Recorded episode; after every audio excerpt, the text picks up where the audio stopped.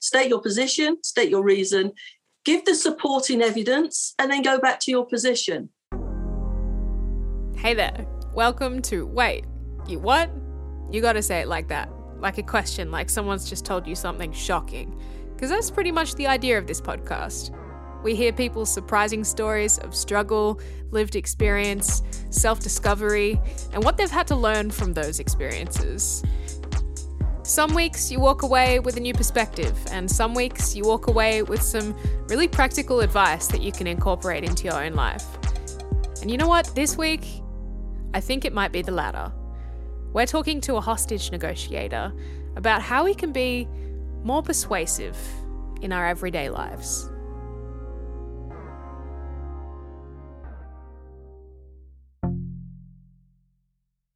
You probably have an image in your head of what hostage negotiators are like tough talking, put the gun down, do this or this is going to happen, you know. This is going to end up bad for you, John. There's only two ways out of here jail or dead. Put the gun down, John. Yep, we've all seen the movies. Well, meet Sue Williams.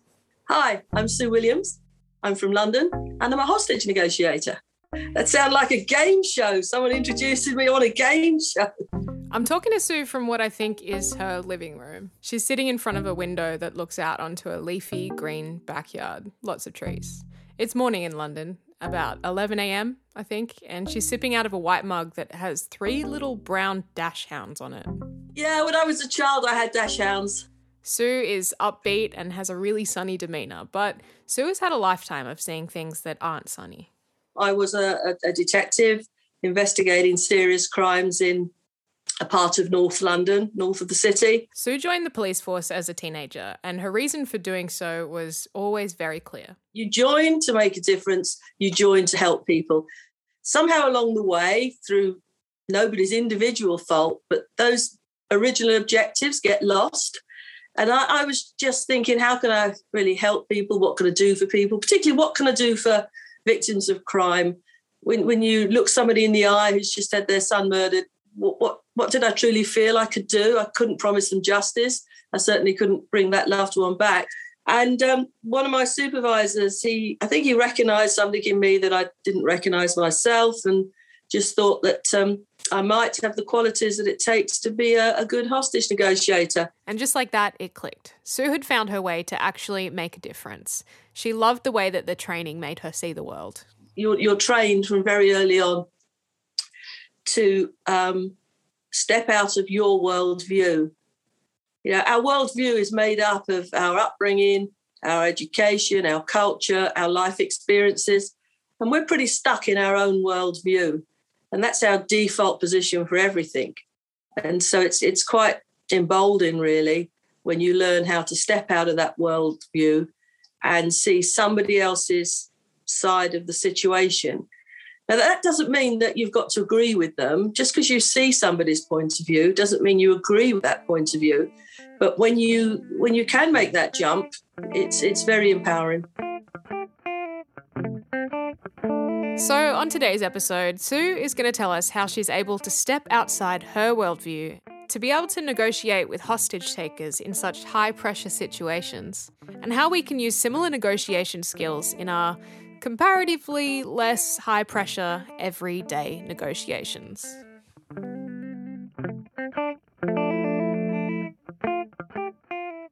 Hostage negotiations come in all shapes and sizes. Some are really long, so the longest would be five years, just over five years. Some are really short. The shortest was 45 minutes. I think the 45 minute guy was drunk. Uh, he was holding somebody um, at home because they'd had a very, very stupid disagreement um, about a pizza didn't come with the right toppings. Did he specify the toppings that he wanted versus the toppings he got? I can't remember now, but I, I know that the uh, the person that was responsible for the pizza was actually detained in a in a cupboard, or a, not a cupboard, a, yeah, a, cat, a cupboard under the stairs. But fortunately, it only took forty five minutes, so that was good. There are heaps of different types of hostage situations. There's the one you might know well from movies that you probably think about more than others as a result. There would be the ordinary straightforward the way I said that made it sound a bit simple, but it isn't. But you know what I mean? The straightforward criminal kidnap, where somebody kidnaps somebody, they want something, usually money, in return for their safe release. But nowadays, because of social media, we have the copy caller. So somebody who actually pretends to have the hostage, either where there is a genuine hostage, somebody else has got them, or actually there's been no, no kidnapping at all. Then there's something called the express kidnap, which we would probably classify as a robbery here, but where somebody is taken at gunpoint or knife point to an ATM and, and money money's taken out. The tiger kidnap. That is where, give an example. Supposing you were the manager of a, of a supermarket your home might be invaded. They would tie up your partner, take you back to the supermarket out of hours to get some money. Allegedly, it's called Tiger because it all happens very fast. The child kidnap. Children are kidnapped for many reasons, some, sometimes domestic domestic reasons. And Sue didn't want to say the word pirates, but kind of yes, kind of pirates. Maritime kidnap, so the sea hijackings. Some people like to call them pirates, but I think that gives them quite a colourful and romantic title for what really is just a bunch of, I nearly said a rude word then, but badass criminals. That's what they are really, but people call them pirates. Then there's the, the political kidnapping where somebody is taken. And the list goes on plane hijackings, uh, human trafficking, human shields. Um, going back a few decades, there were human shield kidnappings. And every single hostage situation is so different that Sue treats it like a learning experience every time. It varies across the world, and, and there isn't one size fits all, and there isn't there isn't a script. In fact, every single one I do, I still learn something. There's still some something different about this one that has never happened before. So yeah, still learning.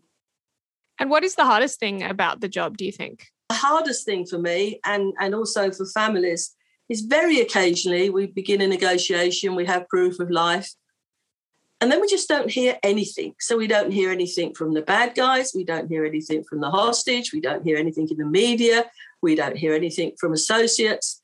And it, and then the months go by and the years go by, and you just don't know.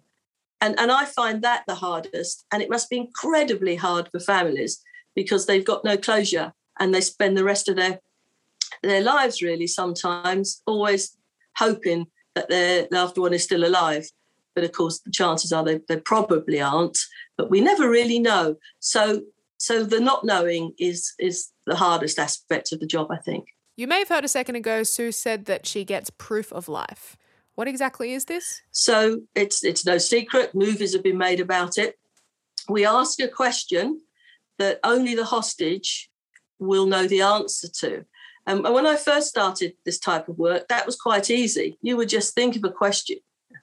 The obvious one in those days was what was the name of your first pet? It's not so easy nowadays because particularly young people put their whole lives on social media. The social media account can be cracked quite easily. So we have to give a little bit more thought now to proof of life questions than perhaps we did in the past because of um, social media. But basically, it's a question that um, not political, isn't religion, isn't religious rather, uh, doesn't show a Western decadence, and more importantly, it translates in a in a simple and, and easy way because obviously mostly we have to translate these questions. So you send over the question. You don't always get an answer, but that doesn't mean you know, the term proof of life t- tends to indicate that if you don't get a reply, they're, they're not still alive. And that most definitely isn't the case, but you have to convince families that. But when you do get the reply, again, it's a good feeling because you know that it's a baby step forward to process, progress. What's a negotiation that sticks with you? There are so many kidnaps that go on throughout the world that we really don't know about. But of the reported statistics that we have, about between it fluctuates, but between six percent, four percent actually don't make it. So they, they don't get to, to come home after after a negotiation or any other process. Um, and I suppose it would be the, the very few cases where we haven't managed to bring the hostage home. They're the ones that you think about, and they're the ones that initially you think, did we miss anything? What could we have done? So I suppose those, and of all the hundreds of successful ones, it, it would be the handful that, that weren't successful that you think about more, more than any others.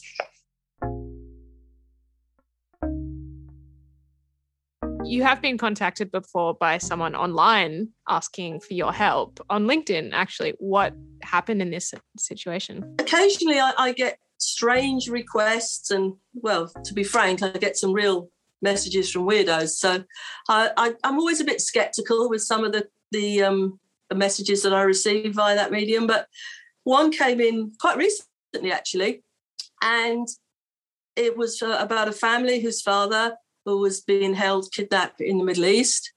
And after I'd checked it out, done all the, the due diligence, it, it did seem that it was a, genuine cry for help, really.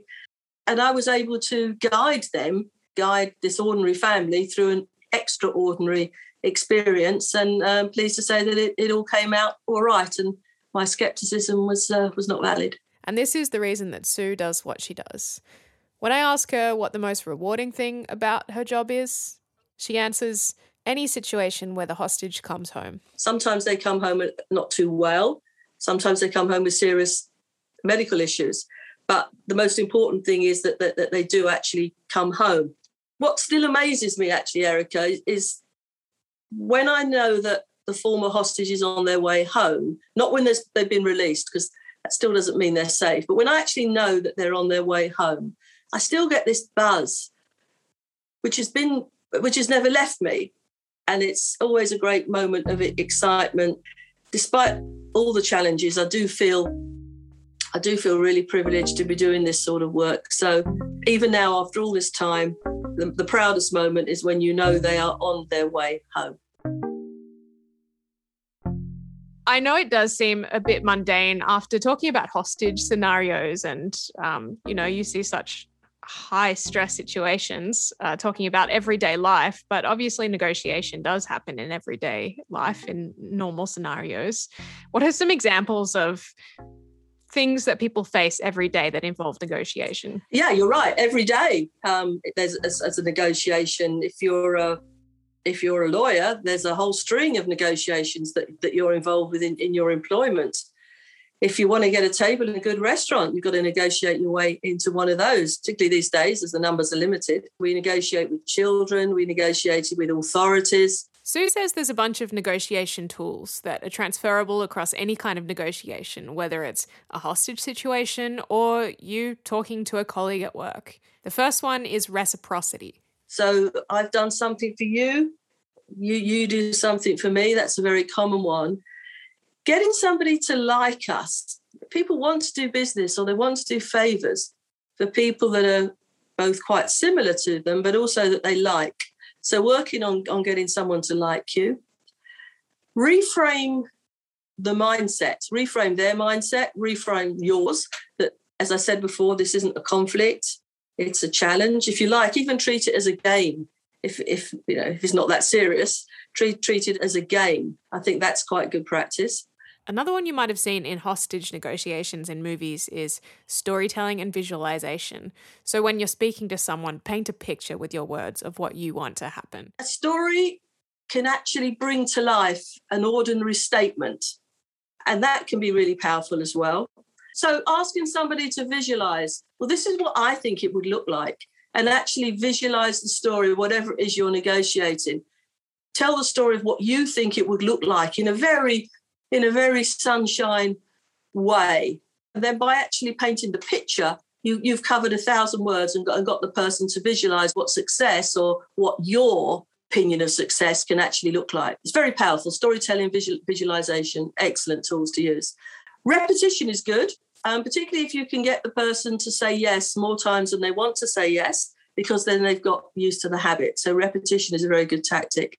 Sue says it's also really important to have a reason for what you're negotiating. So there's a, a really handy mnemonic that, that, that I think is quite good, and it's about state your position, state your reason, give the supporting evidence, and then go back to your position. And I think that can be that can be quite convincing as well. So let me try give you an example of this position. I think we should have pizza for dinner. Reason? Because it is really yum. Evidence?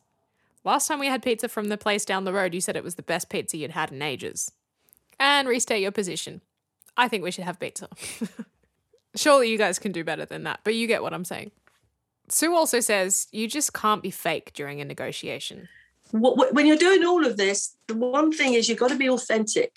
You've got to be true to yourself and be authentic. And even though we negotiate in different cultures, and culture plays a huge part in negotiation, it really does. Research it, learn it, adapt your negotiation style, but don't try and be something that, that you're truly not.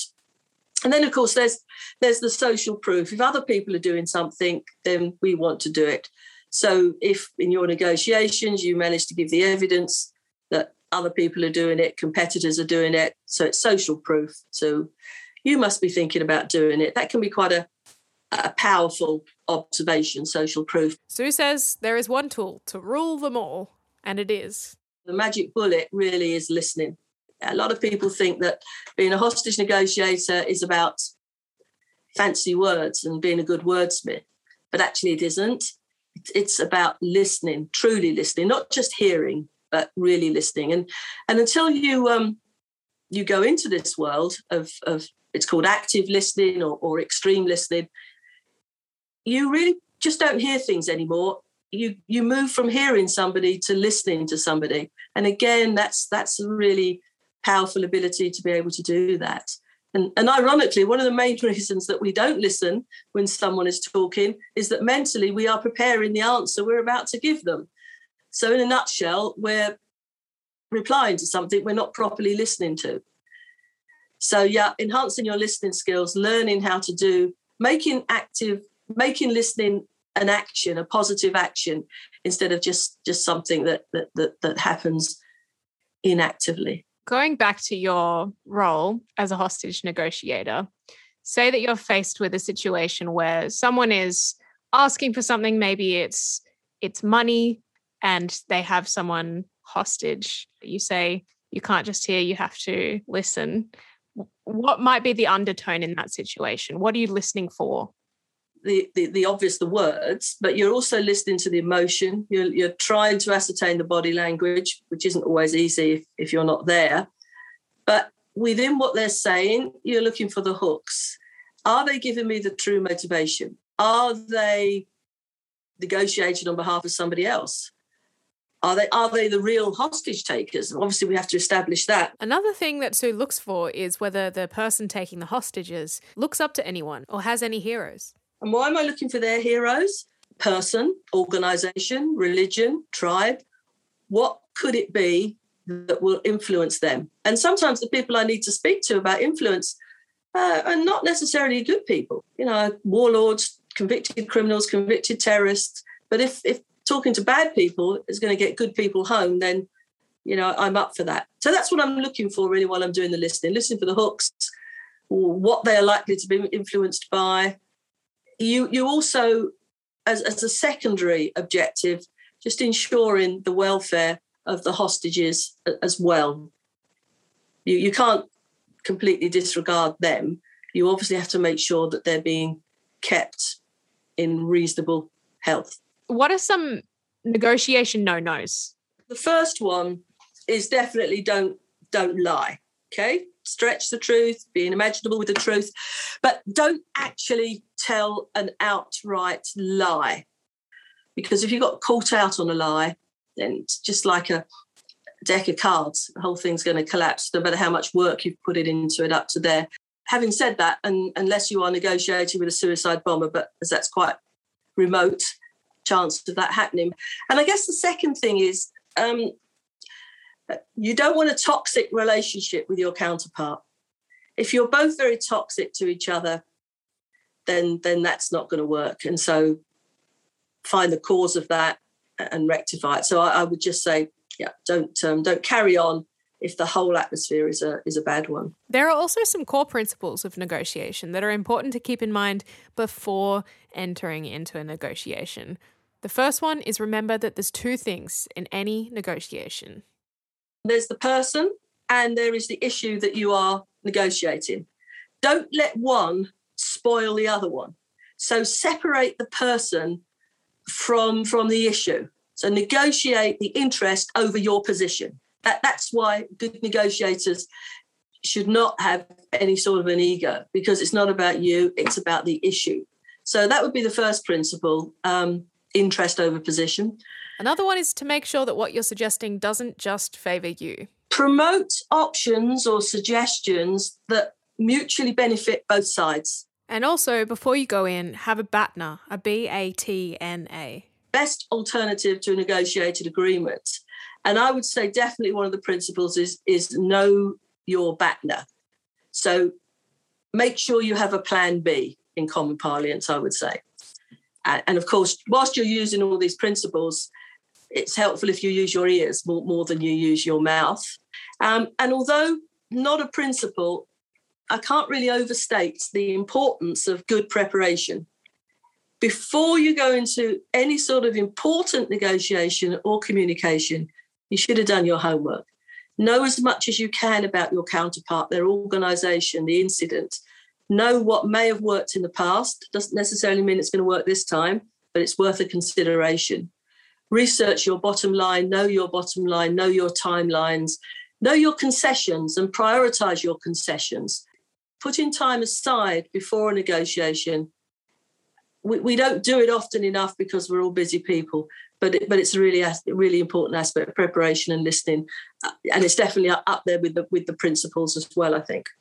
You mentioned something um, a second ago about putting the person in the negotiation into separate categories, which I absolutely love. It can be very difficult because even in my personal life, you know, if I have a disagreement with my partner, we think something should be done differently. I think one thing, he thinks another thing. How do I stop my emotions from impacting a negotiation? How can you be mindful of that? Yeah, I think you said the right word there mindful. Recognize it. So recognize the emotion. If it's a passion or an emotion, it's a fine line between the two of them, but passion in a negotiation can be can be helpful. But when I'm working with a team and we are negotiating, there's so much going on that we're not in control of. But the one thing that we are in control of and we have to be is, is our emotion. So recognize what emotion you're feeling, mentally deal with it in your head, Later on, in quiet time, in peace time, unpack it if you want to, unpack it yourself. But really and truly, you should not let the other side know that you are getting emotional about this because it could be perceived as a as a weakness. Personally, I, have got this really old tatty book, um, which I, I record. Was there any different nuance? Was there anything different about this? Was there something that worked on this one? And I, I usually put down all my personal thoughts in this tatty book, which is jokingly called the Princess's Diaries. I don't know why. um, and and but what really is important is you have to be ready to take on the next negotiation. And so as I finish one and have totally put it to bed, as it were, I I, forget about it. That, that's why I, I, always write it down in, in the tatty book because I cannot go into the next negotiation with any thoughts, baggage, or erroneous thoughts about an outcome. I can't do any of that. You have to go into all negotiation with your mind clear of past experiences, biases, conscious bias, or, otherwise, stereotypes. You just have to clear clear your clear your mind of that. Is there anything different that you would recommend women consider in a negotiation um, than men? Well, comes to mind is there's a really helpful myth, and it is a myth, that women do not make good negotiators. And, and you can use that myth to your advantage because some, some some men may think that they will have the upper hand, upper hand purely based on that myth. But in general, if you think about some of the qualities that women have, we're nurturers. We um, we like to be accommodating. We like to put together coalitions. Are we peacemakers? I, I, I don't know. That would be the case. But we have lots of maternal qualities, which are also the qualities needed in, in a good negotiation. Um, so I think women have so many natural qualities. I, I'm going to leave it leave it to your listeners to decide whether women are better listeners than men, but that could also be a matter for debate. But um, it, it truly just is not true that women do not make good negotiators, but it's a helpful myth to work under. How how is it helpful? How can you use that to your advantage? Only because people may go go in not as prepared as, as they would. For me, it, I suspect in the early days it was a bit of a novelty. Once I always felt as if I had to overcome the novelty factor, but that was years ago. That that doesn't happen anymore. And Sue's last tip on negotiation might surprise you. Be wary of compromise. Every situation will be different, but what I would say about compromise is sometimes both parties don't end up with what they want. Is it a lazy negotiation? Is it a cheap way of moving on, but actually not getting the best of what you really could do? So uh, it comes with a bit of a health warning, but there's nothing wrong with compromise. Just make sure you're not getting less than you deserve or less than you need. How can people practice their negotiation? It it really is important to practice, actually, Erica, and, and I still practice. And if you think about it, say somebody like a professional tennis player, just because they've won Wimbledon, they don't stop practicing, do they? So practice is continuous. And, and I would suggest in the beginning, if you're you're stepping out into this skill, you use it on your friends. But as you progress, use it on everyday situations and recognize that that you are actually practicing. But I, I still practice because it's it's important that I do. It will keep me sharp. Is this like yeah, you go to a a department store and you say, "Hey, can I get the friends and family discount on this one?" Is that the kind of thing? No, I wouldn't do it in a department store. I probably have been known to do it um, on holiday in markets, definitely, and I and I have been known to do it in um, in in jewelry quarters in in London and Birmingham, definitely. Yes, gotten some good deals, I can imagine. I, I think so. Just hope they didn't Google me whilst we were doing the negotiation. um. So, what are your mottos and mantras in life? Don't drink cheap wine would probably be the, the personal mantra. But in my work, in my work, it would be change what you can control and influence what you can't. So if something was is within your wit to actually change it, then get it changed. But that's not usually the case. It's a lot more complicated than that. So you have to work around that. Okay, I can't change it per se, but there's lots of issues people, organizations, communities, societies, media. There's lots of issues that I can influence. So I, th- I think my second mantra would be um, seek to understand before you can be understood. And then, then my final third one would be keep going. Just keep going.